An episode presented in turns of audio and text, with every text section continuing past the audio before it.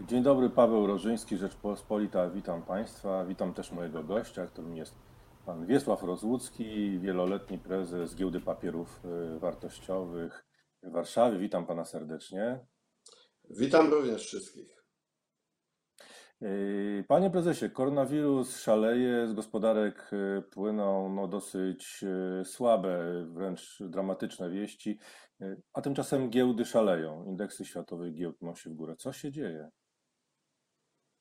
Nie, ja w ogóle się szczerze mówiąc nie dziwię, ponieważ e, e, wszyscy, może główna część uczestników giełd uważa, że najgorsze mamy za sobą, że ten dołek już był w kwietniu, od tego czasu jest coraz lepiej, nadal nie jest dobrze, ale coraz jest lepiej, a giełda dyskontuje przyszłość. Więc e, jesteśmy teraz w fazie gwałtownego odbicia po gwałtownym spadku.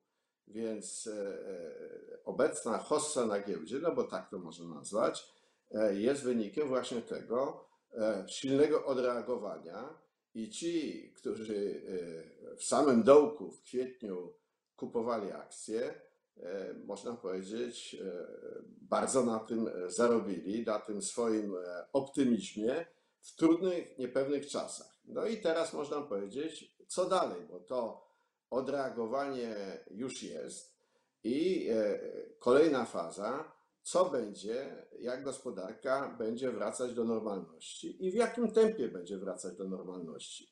Bo e, na cały rok, cały czas przewidywania są, że jednak to będzie, e, no powiedzmy sobie, PKB w Polsce minus 4 w stosunku do zeszłego roku. To jest dosyć spory spadek. Natomiast inwestorzy już e, e, myślą o czasach bardziej normalnych, czyli 2021 roku, a jeden z banków inwestycyjnych nawet zaczął e, ceny akcji porównywać do przewidywanych zysków spółek w 2022 roku. Więc można powiedzieć, giełda sięga w przyszłość jak tylko może. Im dłuższe dłuższy termin przewidywania, tym jest mniej pewny, ale jak to na giełdzie, e, zawsze są kupujący i sprzedający, którzy z definicji mają e, przeciwne oczekiwania co do przyszłości. No właśnie, ale czy to nie jest e, zbytni optymizm, bo wciąż mówi się o bardzo możliwej drugiej fali, drugiej fali koronawirusa i dochodzi do lockdownów w kolejnych miejscach, chociażby w Katalonii w Hiszpanii. I czy, czy to nie jest troszeczkę zbyt dalekie wybieranie przez inwestor, wybieganie przez inwestorów w przyszłość i niezbytni optymizm jednak? E, wie pan, e, e, jeśli pan chce znać moje prywatne zdanie, to ja też uważam, że czekają nas nieprzyjemne niespodzianki w jesieni. Co prawda, już jesteśmy trochę przygotowani, no bo jednak e, mimo tego e, mojego, e, no można powiedzieć, ostrożnego pesymizmu, to nie wrócimy chyba do sytuacji z kwietnia, gdzie naprawdę większość z nas była przerażona. I jeszcze raz powtarzam, ci, którzy nie ulegli temu przerażeniu, sporo zarobili, więc na giełdzie zawsze są tacy, którzy z optymizmem patrzą w przyszłość i e, dyskontują e, obecne ceny akcji, uważają, że to jest okazja e, do kupowania. I nie ma dzisiaj żadnego sposobu, żeby określić, kto ma rację. Czy ci, którzy przewidują pogorszenie, czy ci, którzy przewidują, że teraz to już pójdzie może nie szybko do przodu. Tutaj, panie redaktorze, pamiętamy, że zawsze w takich sytuacjach szuka się odpowiednich liter alfabetu. Czy to jest V? Mnie się wydaje, że to V już mamy za sobą i e, to V nie zbliżyło się jeszcze do, do e, zeszłego roku. Teraz już będzie prawdopodobnie wolniejszy wzrost gospodarczy i być może kształt, jak zobaczymy to za, za jakieś kilkanaście miesięcy, będzie bardziej podobny do logo firmy Nike, E, no, trudno to e, jakoś pokazać, ale każdy, kto widział to logo, wie, że jest ostry spadek e, na początku, potem dosyć gwałtowne e, odbicie e, i potem już takie jest wypła- wypłaszczenie.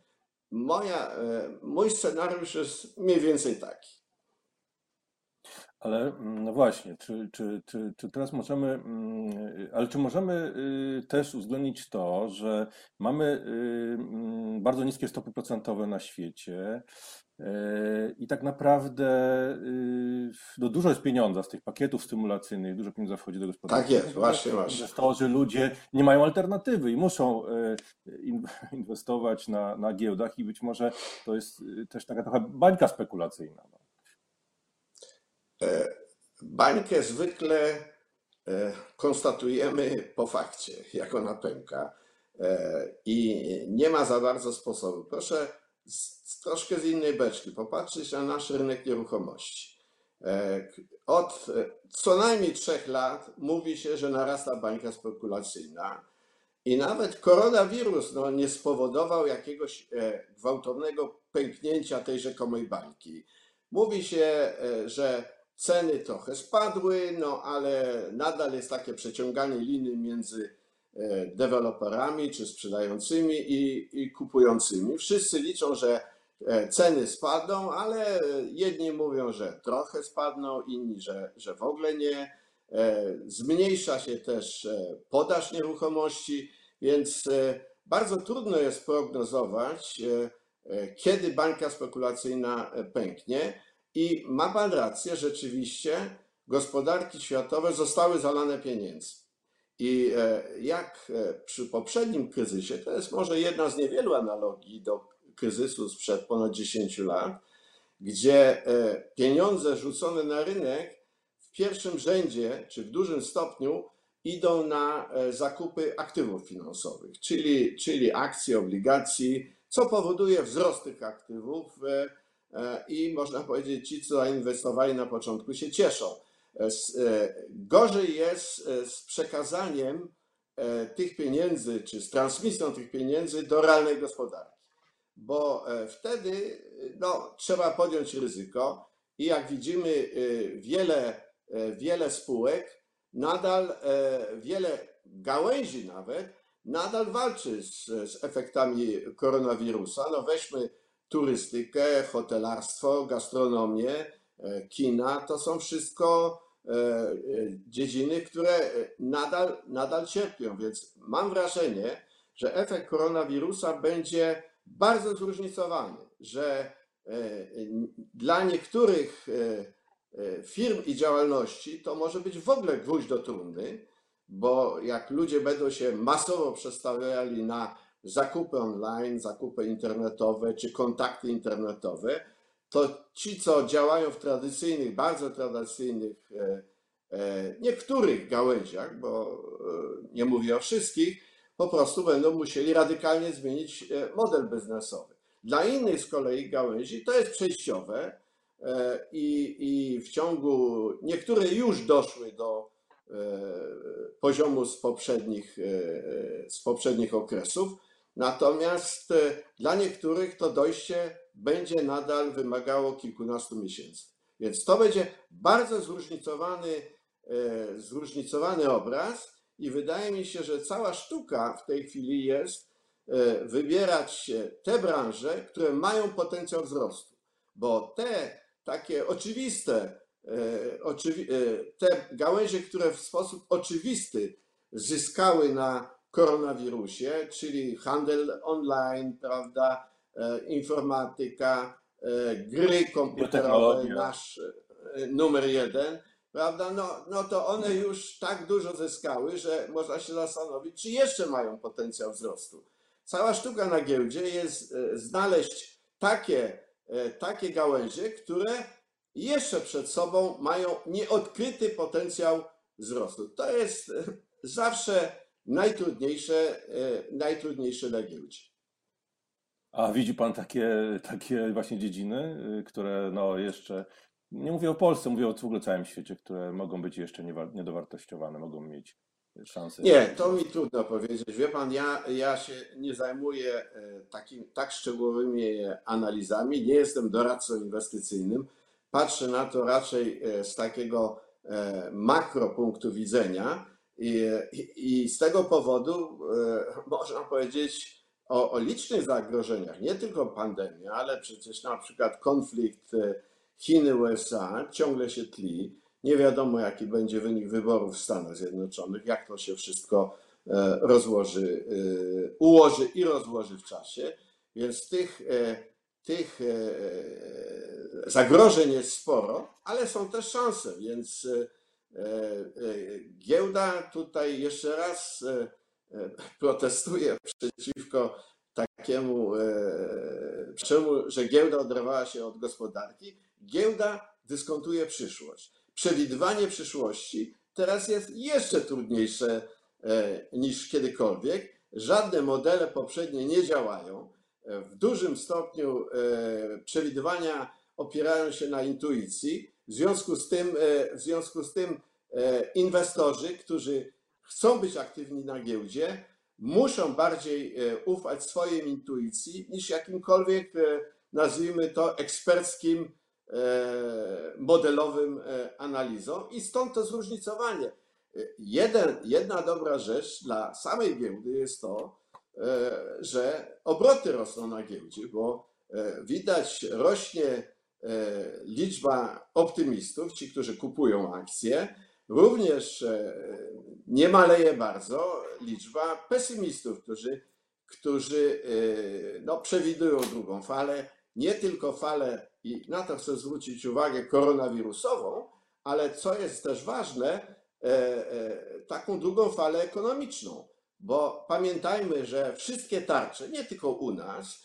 no działają e, na kilka miesięcy. One, niektóre już się kończą, inne się niedługo skończą i taki moment prawdy ekonomiczny, nawet bez ponownej fali koronawirusa, nastąpi w jesieni, kiedy E, firmy ostatecznie zdecydują się, że czy zwalniać ludzi, czy nie zwalniać, czy ich działalności, e, ich gałęzie są do utrzymania, czy nie, to będzie ten e, moment prawdy. A co się wydarzy, nie jestem w stanie tego powiedzieć, natomiast widzimy po reakcji giełdy, że przewidywania są bardzo rozbieżne. Niektórzy uciekają z akcji, a inni uważają to za najlepszy moment do kupowania.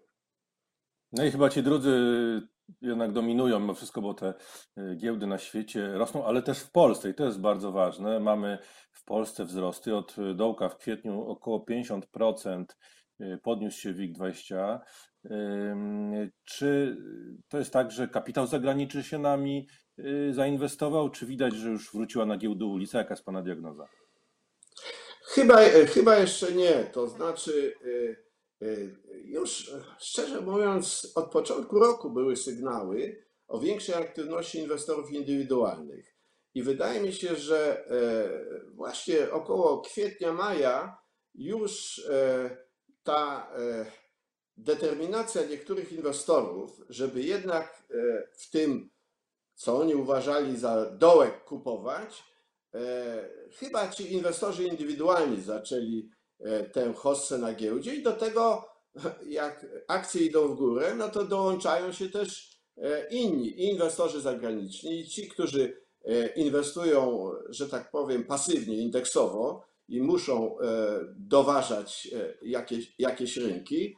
I mnie się wydaje, że w tej chwili trudno powiedzieć, że jakaś grupa dominuje. Uważam, że tych optymistów czy kupujących akcje E, jest sporo e, w, w każdej kategorii. Dzisiaj jest trochę inne pytanie, czy to odbicie, które e, nastąpiło, tak jak Pan powiedział, spory wzrost, czy on już konsumuje te pozytywne, optymistyczne oczekiwania, czy nie? Czy jeszcze przed nami jest potencjał, czy nie? No, ja chcę powiedzieć, że giełdy na świecie w tym pierwszym półroczu są bardzo zróżnicowane nasz, jakby, jakbyśmy porównali nasz WIG20, to jednak on w pierwszym półroczu stracił 18%, e, licząc od 1 stycznia. Czyli po tym odbiciu nadal jest e, minus 18 e, do tyłu. DAX niemiecki jest minus 7, a amerykański Standard Poor's minus 4. a w tym czasie technologiczny Nasdaq wręcz wzrósł o 12%. Czyli widać, nawet e, to pierwsze półrocze pokazuje, jak zróżnicowane, e, zróżnicowana jest reakcja giełd. Więc e, jeszcze raz mówię, giełdy nie reagują tak całkowicie stadnie, że kupuje się albo sprzedaje wszystko. Widać w tym właśnie pierwszym półroczu bardzo duże zróżnicowanie. No, u nas wystarczy pokazać sektor gier, żeby zobaczyć, że ten sektor zupełnie inaczej się zachowuje niż e, e, reszta, reszta, reszta indeksu. Ale podkreślam, e, nasz indeks w porównaniu z innymi indeksami, czy europejskimi, czy, czy no, amerykańskie zostawmy, jednak jest jeszcze, jak to się mówi, underperforming, czyli jeszcze jak się porównuje to, co E, zdarzyło się u nas w całym, e, w całym e, pierwszym półroczu, to jesteśmy troszkę poniżej tendencji z innych krajów europejskich. Nie ze wszystkich, ale, ale jak patrzymy na Eurostox, który spadł o 13%, no to nasz indeks spadł o 18%, więc... Ale czy, czy są... Jeszcze, jest, tak. Tak, tak. Czy jest szansa, panie prezesie, że nasza giełda jakoś rzeczywiście mocniej dołączy do tej hossy? Na zawsze przez lata tak była właśnie troszkę na uboczu, troszkę zdołowana. No nie, trudno się dziwić, też politycy maczali w tym swoje palce. Y, czy rzeczywiście jest teraz szansa, że ten wzrost na warszawskiej giełdzie przyspieszą i że rzeczywiście też będziemy mieli te, te, te parę minut chociaż takiej światowej hossy?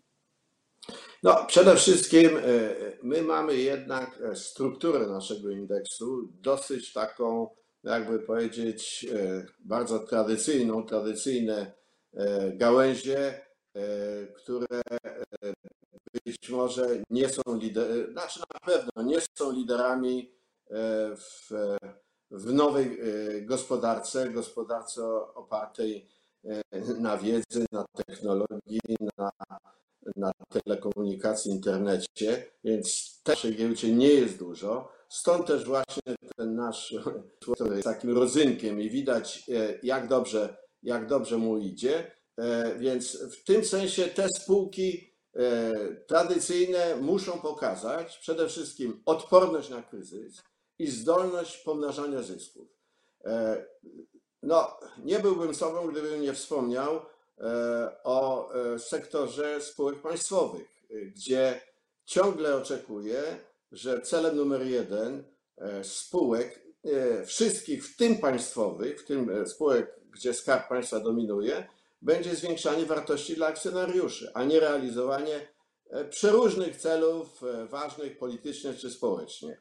I mnie się wydaje, że ta zmiana musi nastąpić, abyśmy mogli oczekiwać takiego trwałego e, wzrostu, e, wzrostu e, kursów giełdowych, czyli dwa czynniki. Poprawa zyskowności, pokazanie, że coraz więcej firm i gałęzi jest odpornych na, na koronawirusa i na, można powiedzieć, osłabienie aktywności gospodarczej i z drugiej strony troska o akcjonariuszy, to znaczy e, właśnie budowa wartości e, dla wszystkich akcjonariuszy. Z tym mamy e, problem i można powiedzieć, trochę egzemplifikacją tego jest bardzo powolny start strategii rozwoju rynku kapitałowego. No, w zeszłym roku bardzo dużo się na ten temat rozmawiało, że ona została uchwalona została uchwalona, o ile pamiętam, w październiku zeszłego roku. I dotychczas, e, jak wiem, za, e, było tylko jedno posiedzenie e, takiego komitetu, który ma koordynować te, te prace i zajęło się problemem jednolitej licencji bankowej, która w ogóle jest tematem kontrowersyjnym. Domy maklerskie bardzo nie lubią tego, E, tej jednolitej licencji bankowej, e, która umożliwia, no, powtórzę, bankom do e, działania na rynku kapitałowym bez, bez praktycznie ograniczeń. E, Więc można powiedzieć, mija wiele miesięcy, a, a strategia rynku kapitałowego, no tak sobie e, powoli, e, powoli się rozwija, e, a rynek czeka na naprawdę na ważne decyzje, które wniosą pewien optymizm dla całego rynku. A myśli pan, panie prezesie, że powoli znika ta taka niepewność, która była rzeczywiście kamieniem młyńskim dla naszej giełdy, że tam państwo znowu coś wymyśli, a to jakiś podatek, a to albo każe energetyce kupować y, y, kopalnie albo coś i to powoli znika, że widać wśród rządzących, że to droga donikąd y, i, i, i, i, to może być też jakiś bodziec do odbicia. A wie pan, tego, tego nie jestem pewien, bo e, z jednej strony widzimy, e, można powiedzieć, hossę na skarbowych spółkach energetycznych. I po- powód tego chyba jest jeden, mianowicie taki, że mówi się o e, odłączeniu aktywów węglowych e, od, e, od spółek energetycznych. Czyli można powiedzieć, jakaś nadzieja jest, że spółki energetyczne nie będą ratować węgla. Ale ponieważ to jest decyzja niezwykle polityczna, e, to e, logika czy e, powód tej decyzji będzie moim zdaniem wyłącznie polityczny, a nie ekonomiczny. I teraz e, przewidywania e, jakby racjonalności politycznej e, są jeszcze trudniejsze niż e, racjonalności ekonomicznej, więc e, to jest nadal będzie znak zapytania, czyli można powiedzieć, jest nadzieja, że, że spółki energetyczne będą bardziej myśleć o, o wzroście wartości swojej spółki, a nie pomaganiu e, i ratowaniu in, innych gałęzi. Więc to jest taka nadzieja, ale z drugiej strony widzimy ogromną i, i potrzebną, to podkreślam, pomoc dla przedsiębiorstw ze strony PFR-u, ze strony BGK, kupowanie obligacji przez e, NBP e, i można powiedzieć e, zwiększenie e, długu państwowego, czy to otwartego, czy ukrytego, następuje. To jest nieuniknione. No i teraz pytanie, e, a raczej pewność, że prędzej czy później tego typu e, wzrost zadłużenia będzie musiał być pokryty e, albo inflacją, albo większymi podatkami. Czyli ta niepewność, e, moim zdaniem, e, cały czas będzie z nami, bo e, nie ma cudów. Jeżeli się zwiększa zadłużenie, no to nie ma sposobu, żeby to zadłużenie w jakiś cudowny sposób znikło. Za to trzeba będzie prędzej czy później zapłacić cenę. Pytanie jest, co to znaczy prędzej, co to znaczy później. Więc e, A mnie myśli się pan, panie wydaje, że. prezesie, myśli pan, Proszę panie prezesie, że to y, właśnie, czy, czy, czy to za- zadłużanie, y, on, czy ono nie wejdzie w krew nie, y, i w Polsce, i za granicą, bo teraz no, oczywiście wszyscy się zadłużają na potęgę, u nas też jest drukowanie pieniądza i, i zadłużanie, ale y, decydenci widzą, że na razie nic się nie dzieje, no to czemu nie więcej? No to 100 miliardów to Tak jest, to- 200, no. I, i, i To do jest czego to taka- można prowadzić? No. E, Nie, tutaj e, e, doprowadzi na pewno do, do pewnego rezultatu, o którym za chwilę powiem. Natomiast pytanie jest, kiedy? I, e, I tutaj e, bardzo trudno jest to określić. Natomiast różnica e, między nami a innymi krajami, no weźmy już taki krańcowy przykład Stanów Zjednoczonych, które sporo pieniędzy pompują w gospodarkę, w giełdę, aby no, uratować sytuację.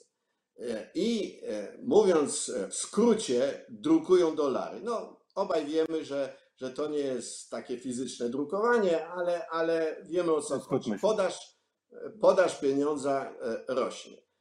E, Różnica jest taka, że cały czas na, na świecie jest popyt na te dolary. Czy to papierowe, czy e, elektroniczne. Po prostu Stany Zjednoczone są bardzo wiarygodnym emitentem pieniądza. E, I jak widzimy, kurs e, tej waluty no, waha się, ale niespecjalnie spada. W stosunku do polskiego złotego jest wyższy niż był na początku roku. Więc tutaj barierą dla naszego kraju jest właśnie stabilność kursu walutowego. Czyli jeżeli będziemy drukować nasze złotówki e, w nadmiernym stopniu, i proszę mnie nie pytać, co to z naszym nadmiernym, ale bo to często zależy od po prostu od e, psychologii, na ile ludzie uważają, że, e, że podaż złotówek już przekracza ich jakby mentalną barierę. Więc jeżeli ta bariera mentalna, ekonomiczna zostanie przekroczona, no to wtedy możemy e, doświadczyć spadku, e, gwałtownego spadku kursu walutowego. Za tym idzie wzrost oprocentowania, no i zaczyna się taki proces destabilizacji finansowej, która jest groźna dla gospodarki. Nie mówię, że to jest scenariusz prawdopodobny. Jak na razie utrzymywanie e, naszego kursu i oprocentowania jest, jest e, w mocnych ryzach, ale e, to się może zmienić pod wpływem różnych czynników, również psychologicznych. Więc tą granicą, odpowiadając, granicą drukowania pieniądza jest kurs walutowy naszej waluty w stosunku do innych walut europejskich czy, czy, czy światowych. Dziękuję bardzo za rozmowę. Moim gościem był pan Wiesław Rozłuski, długoletni prezes Giełdy Papierów Wartościowych w Warszawie. Dziękuję bardzo. Dziękuję bardzo.